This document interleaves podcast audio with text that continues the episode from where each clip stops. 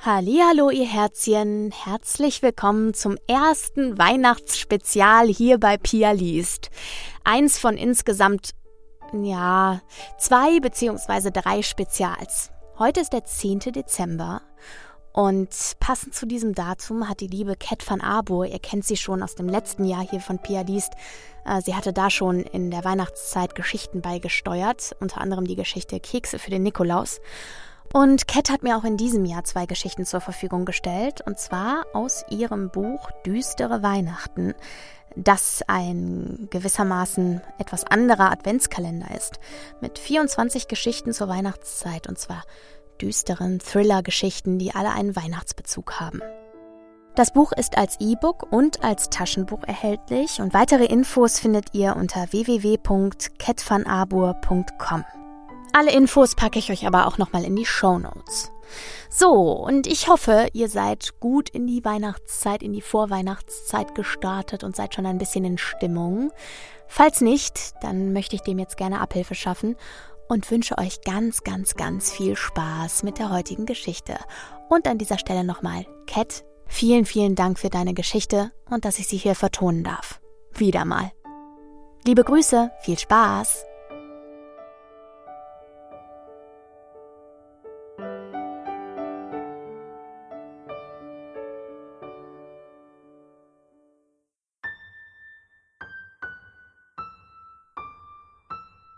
10. Dezember. Göttergruß. Eine weihnachtliche Geschichte von Cat van Arbour.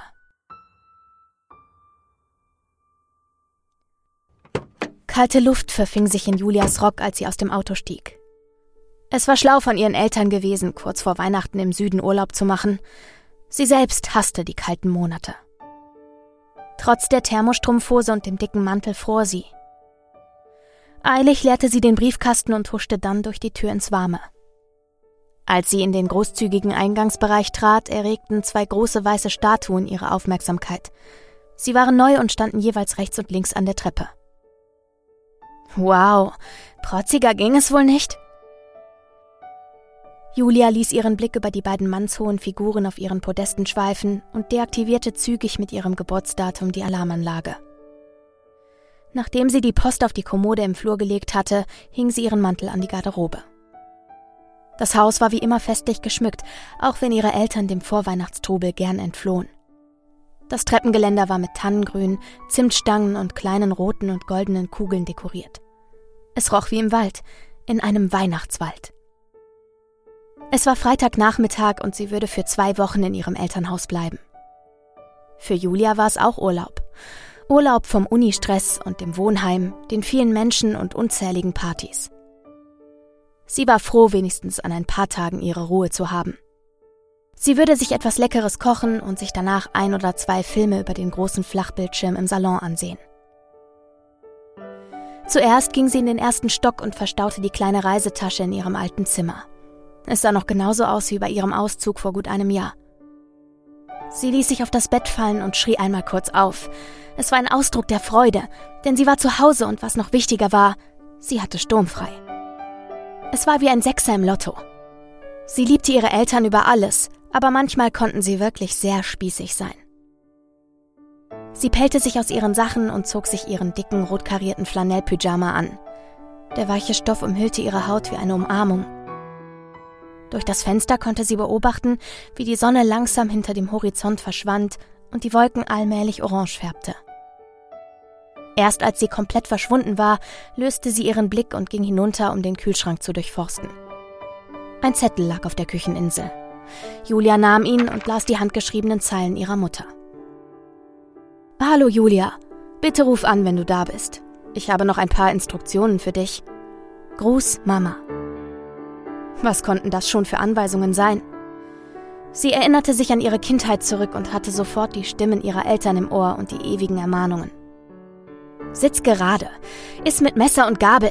Mach dein Kleid nicht schmutzig. Geh nicht in Socken durch das Haus. Sie sah auf ihre Füße, die sie in kuschelige Stricksocken gesteckt hatte, und rollte mit den Augen. Bevor sie ihre Mutter anrief, bereitete sie erst einmal alles für den Abend vor.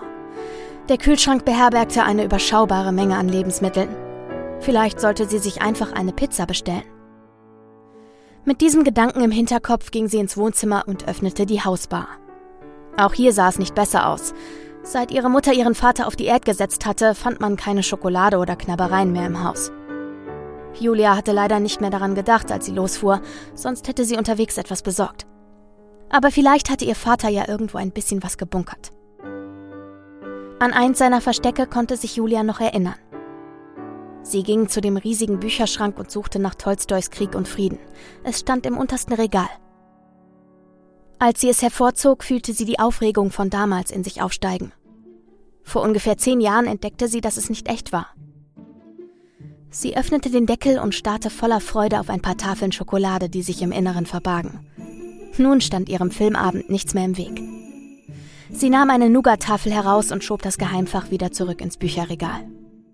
Danach zog sie ihr Smartphone aus der Brusttasche ihres Pyjamas und machte sich eine Notiz in ihrem Kalender, um sich daran zu erinnern, morgen unbedingt neue Schokolade zu besorgen. Nachdem sie bei der Pizzeria in der Nähe eine große Thunfischpizza mit Zwiebeln und extra Käse bestellt hatte, rief sie ihre Mutter an. Es gibt Dinge, die sollte man nicht länger als nötig aufschieben. Je schneller sie diesen Anruf hinter sich hatte, umso besser. Danach gehörten der Abend und das Haus ihr allein. Hallo Mama, ich bin jetzt zu Hause. Gut, mein Kind. Ich erwarte einen wichtigen Brief von meiner Chirurgin. Du musst mir bitte sofort Bescheid geben, sobald er da ist. Ratterte sie ihren Text zügig und ohne Luft zu holen hinunter. Es ist ein hellblauer Umschlag mit einer goldenen Rose darauf. Ist er schon angekommen? Vergiss nicht zu atmen. Ich schaue gleich nach. Warte kurz. Julia ging zurück in den Eingangsbereich. Wie ist es in Palermo? Traumhaft. Die vielen historischen Gebäude mit ihren Verzierungen und Skulpturen sind so umwerfend schön. Ich schicke dir nachher mal ein paar Bilder. Julia stand vor der Kommode und sah die Post durch. Tut mir leid, es ist kein blauer Brief dabei. Sie drehte sich um, lehnte sich gegen das Möbelstück und sah in den Eingangsbereich. Na, dann vielleicht morgen. Apropos Skulpturen, was hat es eigentlich mit diesen riesigen Gipsstatuen auf sich, die hier an der Treppe stehen? Ihre Mutter reagierte für einen Augenblick nicht. Mama? Ja, ich habe keine Ahnung, was du meinst. Wir haben keine Skulpturen. Irritiert starrte Julia auf die beiden erhabenen Figuren vor sich. Soll ich dir ein Bild schicken? Sie setzte sich in Bewegung und stellte sich vor die weibliche Figur. Sie saß auf einem Stein. In ihrer linken Hand hielt sie einen Stab, auf den sie sich stützte. Der rechte Arm fehlte. Julia sah auf die Gravur auf der Plakette. Dea Dia, Göttin des Wachstums. Im Hintergrund hörte sie die brummende Stimme ihres Vaters, der offenbar seiner Frau das Telefon entwand. Ach, Julia, die waren doch als Überraschung für deine Mutter gedacht. Ich habe sie kurz vor unserem Urlaub günstig im Internet bestellt und Herbert von nebenan hat sie gestern in Empfang genommen. Oh, tut mir leid, Papa. Vielleicht hättest du mich einweihen sollen. Sie wendete sich von der Figur ab und ging zu der zweiten. Warum sind die Figuren eigentlich kaputt? Was meinst du? Das Entsetzen in der Stimme ihres Vaters blieb ihr nicht verborgen. Na, der Frau fehlt ein Arm und dem Mann, wie ich gerade sehe, der Fuß. Sie blickte auf das Schild. Plutus, Gott des Reichtums. Ach Kind, das soll so sein. Es sind Nachbildungen der tausend Jahre alten Originale, die ausgegraben wurden. Das ist Kunst, davon verstehst du nichts. Aha. Julia konnte ihr Desinteresse nicht verbergen und so wechselte sie abrupt das Thema. Na, dann werde ich gut auf die Schätze aufpassen und wünsche euch noch ein paar schöne Tage auf Sizilien. Danke, dir auch. Mama lässt grüßen. Sie legte auf, betrachtete die beiden Figuren und schnaubte verächtlich. Wachstum und Reichtum, davon kann man nie genug haben. Jetzt auch auf mythologischer Ebene. Sie wandte sich um und ging ins Wohnzimmer, um sich einen Film auszusuchen. Nach einer halben Stunde fiel ihre Wahl auf einen Actionstreifen mit Dwayne Johnson und eine weihnachtliche Liebeskomödie mit ihr unbekannten Schauspielern. Ein Geräusch im Flur ließ sie aufblicken. Sie legte die Fernbedienung auf den Tisch und ging hinaus. Alles war still. Nur ihr Herzschlag war zu hören, zumindest fühlte es sich so an. Sie ging zur Haustür und verriegelte sie von innen. Bevor sie zurückging, fiel ihr Blick wieder auf die weibliche Statue. Etwas widerstrebend bewunderte sie, wie detailgetreu sie gearbeitet war. Man erkannte sogar die zarten Wölbungen der Adern auf ihrem Unterarm. Julia streckte ihre Hände aus, um die Haut zu berühren und zu fühlen, als sie plötzlich vor Schreck zusammenfuhr.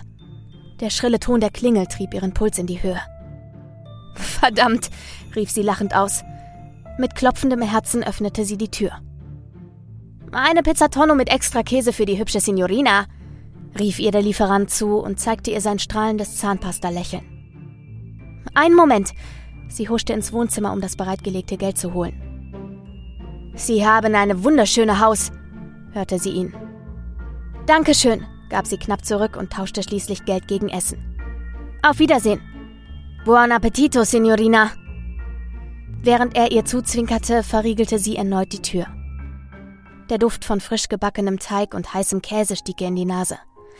Ihr lief das Wasser im Mund zusammen und sofort meldete sich ihr Magen mit lautstarkem Knurren. Sie stellte die Pizzaschachtel auf den Wohnzimmertisch neben die Schokolade und startete den Film. Während einer spannenden Szene, die ohne Soundeffekte auskam, vernahm sie wieder ein Geräusch. Diesmal war es ein leises Knarren wie von maroden Treppenstufen. Das war ihr doch etwas unheimlich. Sie griff sich ihr Smartphone und schlich zurück in den Flur. Ein leises Zischen drang an ihr Ohr. Hallo? Stille. Hatte sie sich das eben nur eingebildet? Julia ging zur Haustür und überprüfte, ob sie auch wirklich geschlossen war. Sie war zu. Ein hysterisches Lachen huschte über ihre Lippen. Sei nicht albern, schalt sie sich. Dieser Film machte sie noch paranoid. Als sie auf dem Weg in die Küche war, um sich einen Saft zu holen, wurde sie plötzlich zu Boden gerissen. Ein Stück Stoff legte sich über ihr Gesicht. Panisch versuchte sie zu atmen. Ein merkwürdiger Geruch vernebelte ihre Sinne. Und dann wurde alles schwarz. Sanfte weihnachtliche Klänge drangen in Julias Ohren. Es war ein Song aus alten Zeiten. Have Yourself a Merry Little Christmas von Doris Day. Sie mochte ihn und wollte leise mitsummen, als sich ein heftiger Kopfschmerz über ihre Stirn legte und das Denken erschwerte. Langsam öffnete sie die Augen. Die bewegten Bilder des Fernsehers lösten eine leichte Übelkeit in ihr aus. Mühsam versuchte sie sich aufzusetzen. Auf dem Tisch stand ein Glas Wasser, das sie in einem Zug hinunterstürzte. Sie musste während des Films eingeschlafen sein, aber warum sie sich jetzt so gerädert fühlte, war ihr völlig unklar. Verschlafen sah sie sich um. Irgendetwas war merkwürdig, aber sie konnte nicht sagen, was es war. Langsam erhob sie sich. Stand da nicht gestern noch eine Vase? Sie zuckte mit den Schultern und wollte sich auf den Weg ins Badezimmer machen. Als sie im Flur ankam, stockte ihr der Atem. Die Statuen, drei Bilder und diverser teurer Kram waren verschwunden. Julia raste durch das Haus. Überall fehlten die Sammlerstücke, die ihre Eltern aus verschiedenen Ländern zusammengetragen hatten. Was zum? Rief sie aus. Paolo saß am Küchentisch und überflog die Morgenzeitung. Im Radio erklang Last Christmas und sorgte für eine vorweihnachtliche Atmosphäre. Der Duft des heißen Kaffees hob seine Stimmung. Als er auf die nächste Seite blätterte, stach ihm eine Schlagzeile ins Auge. Erneuter Raub in Villengegend. Er erhob seine Stimme und versuchte gegen das Wasserrauschen aus dem Bad anzukommen. Laut las er vor. Gestern Abend wurden in einer Villa am Grunewald mehrere wertvolle Kunstobjekte entwendet. Der Tathergang ist noch immer unklar, da keine Einbruchsspuren zu finden waren. Vor Ort war die Tochter der Besitzer, die das Haus hütete. Zur Tatzeit schlief sie tief und fest im Wohnzimmer. Paolo lachte auf. Kannst du kurz kommen? rief seine Freundin aus der Dusche. Er richtete sich auf, nahm noch einen Schluck Kaffee und humpelte ins Bad. Seit einigen Tagen schmerzte ihn der linke Unterschenkel. Er ging durch das Schlafzimmer, das einem Schlachtfeld glich. Überall lagen Bilder und Bücher über die griechische und römische Mythologie herum. Paolo öffnete den Duschvorhang und ließ seinen Blick über den nackten Körper seiner Freundin gleiten. Du bist so wunderschön, entfuhr es ihm. Sie rollte leicht mit den Augen. Hör auf damit. Ist alles weg? Sie drehte sich langsam vor ihm und er kontrollierte jeden Zentimeter ihrer Haut. In der Falte deines Armstumpfes ist noch etwas weiße Farbe. Hilfst du mir bitte? Während er den Waschlappen entgegennahm, lachte er wieder auf. Was ist? fragte sie neugierig. Es ist nur so verrückt. Ich meine, es ist das perfekte Verbrechen. Sein Grinsen wurde breiter.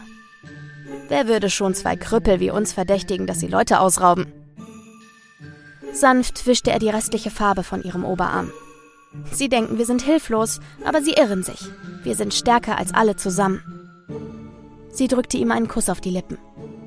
Die Idee mit dem gefakten Antiquariat im Internet war wirklich klasse. Zustimmend nickte er. Und deine Idee, uns als Skulpturen zu den Häusern Zutritt zu verschaffen, sensationell. Er drückte sie liebevoll an sich. Wenn wir die ersten Sachen verkauft haben, brauche ich als allererstes eine neue Prothese. Paolo stellte den Fuß auf den Wannenrand und klopfte gegen den hautfarbenen Kunststoff.